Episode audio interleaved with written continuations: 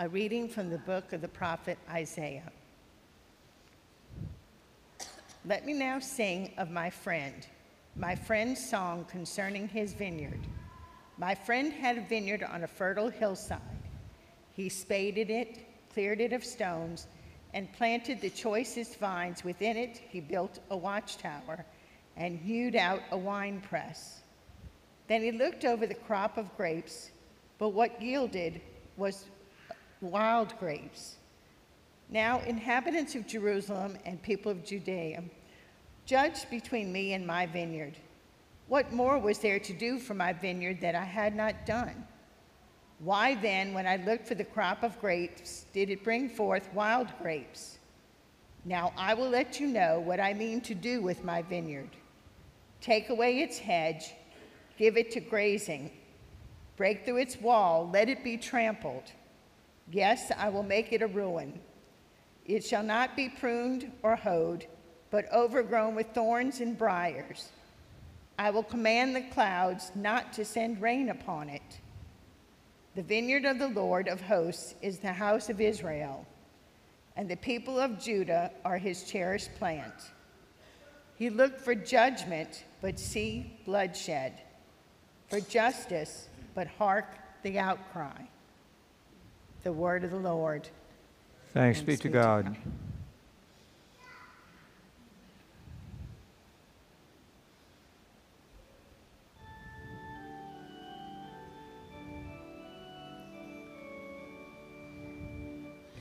The vineyard of the Lord is the house of Israel. The vineyard of the Lord is the house of Israel. A vine from Egypt you transplanted. You drove away the nations and planted it. It put forth its foliage to the sea. It shoots as far as the river. The vineyard of the Lord is the house of Israel. Why have you broken down its walls so that every passerby plucks its fruit? The boar from the forest lays its waste, and the beasts of the field feed upon it. The vineyard of the Lord is the house of Israel. Once again, O Lord of hosts, look down from heaven and see. Take care of this vine and protect what your right hand has planted, the Son of Man, whom you yourself made strong. The vineyard of the Lord is the house of Israel. Then we will no more withdraw from you. Give us new life, and we will call upon your name. O Lord, God of hosts, restore us. If your face shine upon us, then we shall be saved. The vineyard of the Lord is the house of Israel.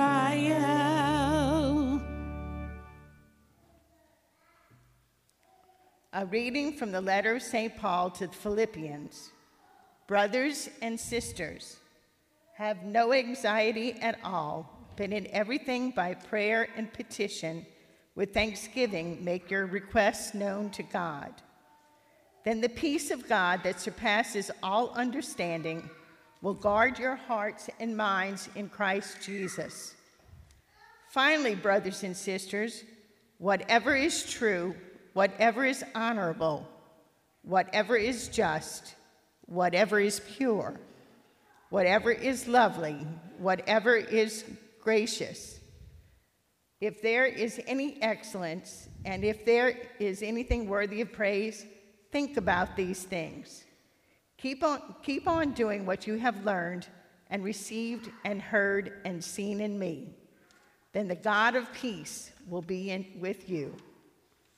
The word of the Lord. Thanks, be to God.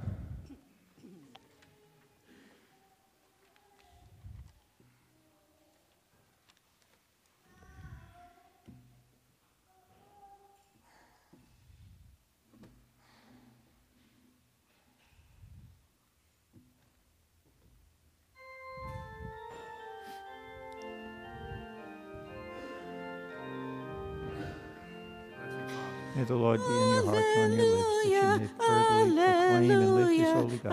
In the name of the Father, and of the Son, and of the Holy Spirit. Amen. Hallelujah, hallelujah, hallelujah. I have chosen you from the world, says the Lord, to go and bear fruit that will remain.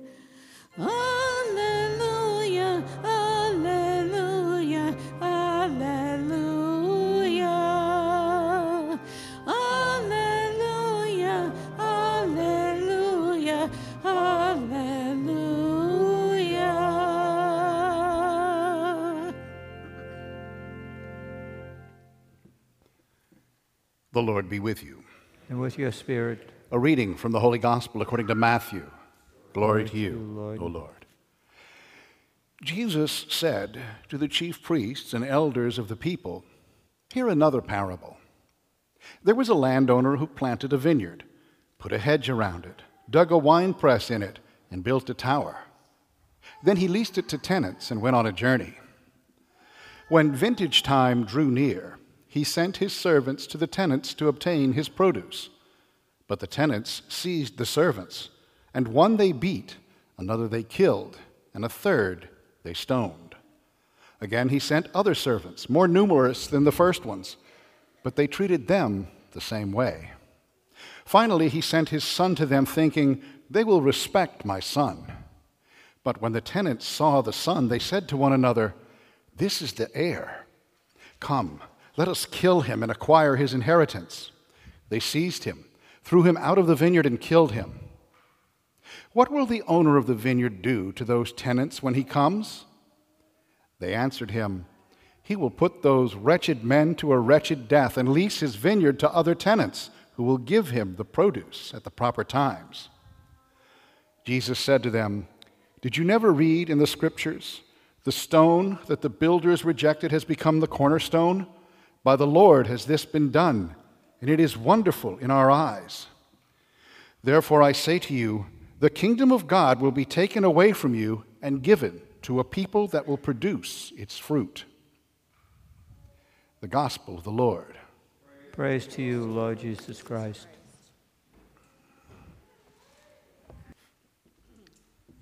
A few years ago, a very good friend of mine, uh, a coworker for many years, was dying of liver cancer.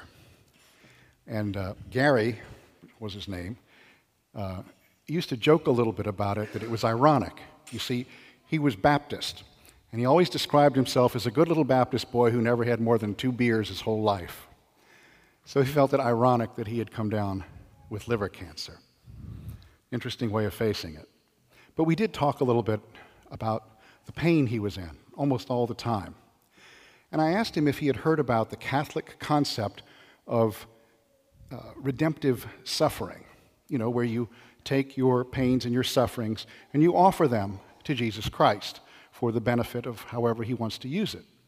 And of course, because he's Baptist, I have to give him a scriptural citation. I said, because this fits right in with what St. Paul writes when he says, We make up that which is lacking in the sufferings of Christ. And so we consciously, as a prayer, offer our prayer to him, offer our suffering to him to use in whatever way he likes for the conversion of sinners, remission of sins, whatever. And Gary got a little misty and he said, That's the most beautiful thing I've ever heard to know that my suffering is not without some sort of purpose. And then he asked me, Well, tell me some of the other things you Catholics believe. He says, Do you guys believe in once saved, always saved? And I said, No, Gary, we don't. He was a little surprised by that. I said, Gary, you can't stand there and go, I claim Jesus Christ as my Lord and Savior, and then turn around and be a hitman for the mafia, or run a brothel, or live a debauched life.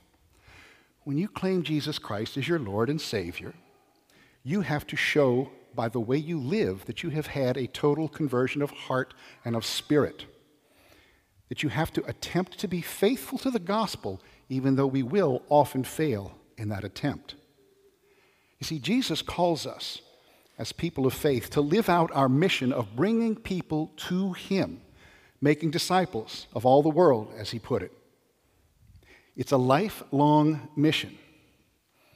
And He promises to help us with it as long as we remain faithful workers in His vineyard. Throughout Jesus' ministry, He liked using the imagery of vines and vineyards. You know, I am the vine, you are the branches. So you have to be connected to Jesus.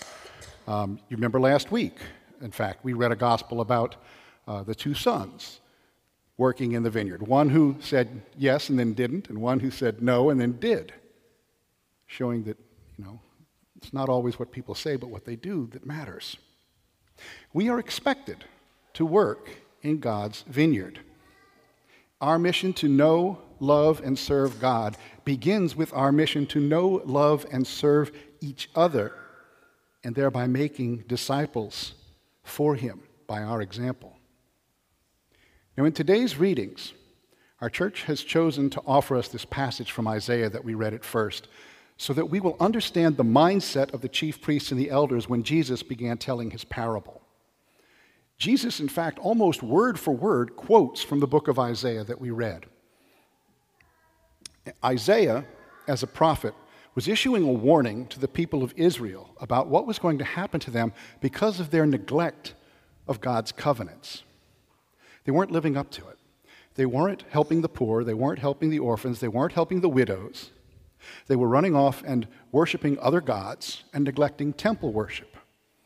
And so God was issuing them a warning that they were going to find out what it meant to be without God. The price of the failure for them to live up to their commitments under the covenant was going to be the loss of God's protection. The vineyard would be allowed to be overrun. And that's exactly what happened. The Babylonians came in, conquered the nation, took them away in exile for several generations before they were allowed to return. So, this is what's in the, the minds of the chief priests and the elders as Jesus starts his parable. Their ears perk up because they recognize what he's talking about. He's talking about them. And a matter of fact, in the uh, following verses of Matthew's gospel that we did not read, it explicitly says that they indeed did recognize themselves and they were angry about it. And that's the point at which they began to plot to kill Jesus. So, why does Matthew include something like this in his gospel? Well, you have to understand that when Matthew was writing, most of the people in his audience that he was writing to were Jewish Christians. Okay? In fact, the very first of the Christians were all Jewish. They considered themselves just simply a new way of living their Jewish faith. They called it that, the way. And it became very much a source of angst to the people in the community that their fellow Jews were not converting to this way in mass. You know, their friends, their relatives, people around them in the temple were simply not following it. And so within a very short time, it became apparent that Christianity was attracting more Gentiles than Jews.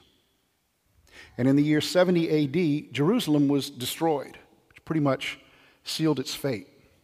And the church did indeed seem to be leased vineyard, a leased vineyard to new tenants. My friends, we are now the new tenants of that vineyard. This means we must persist in living our gospel call to service and discipleship.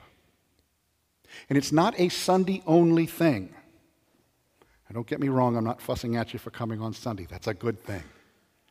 We come to Mass to be immersed in the love and mercy of Jesus Christ and then to take it out with us into the world. And that's our call, that's our mission.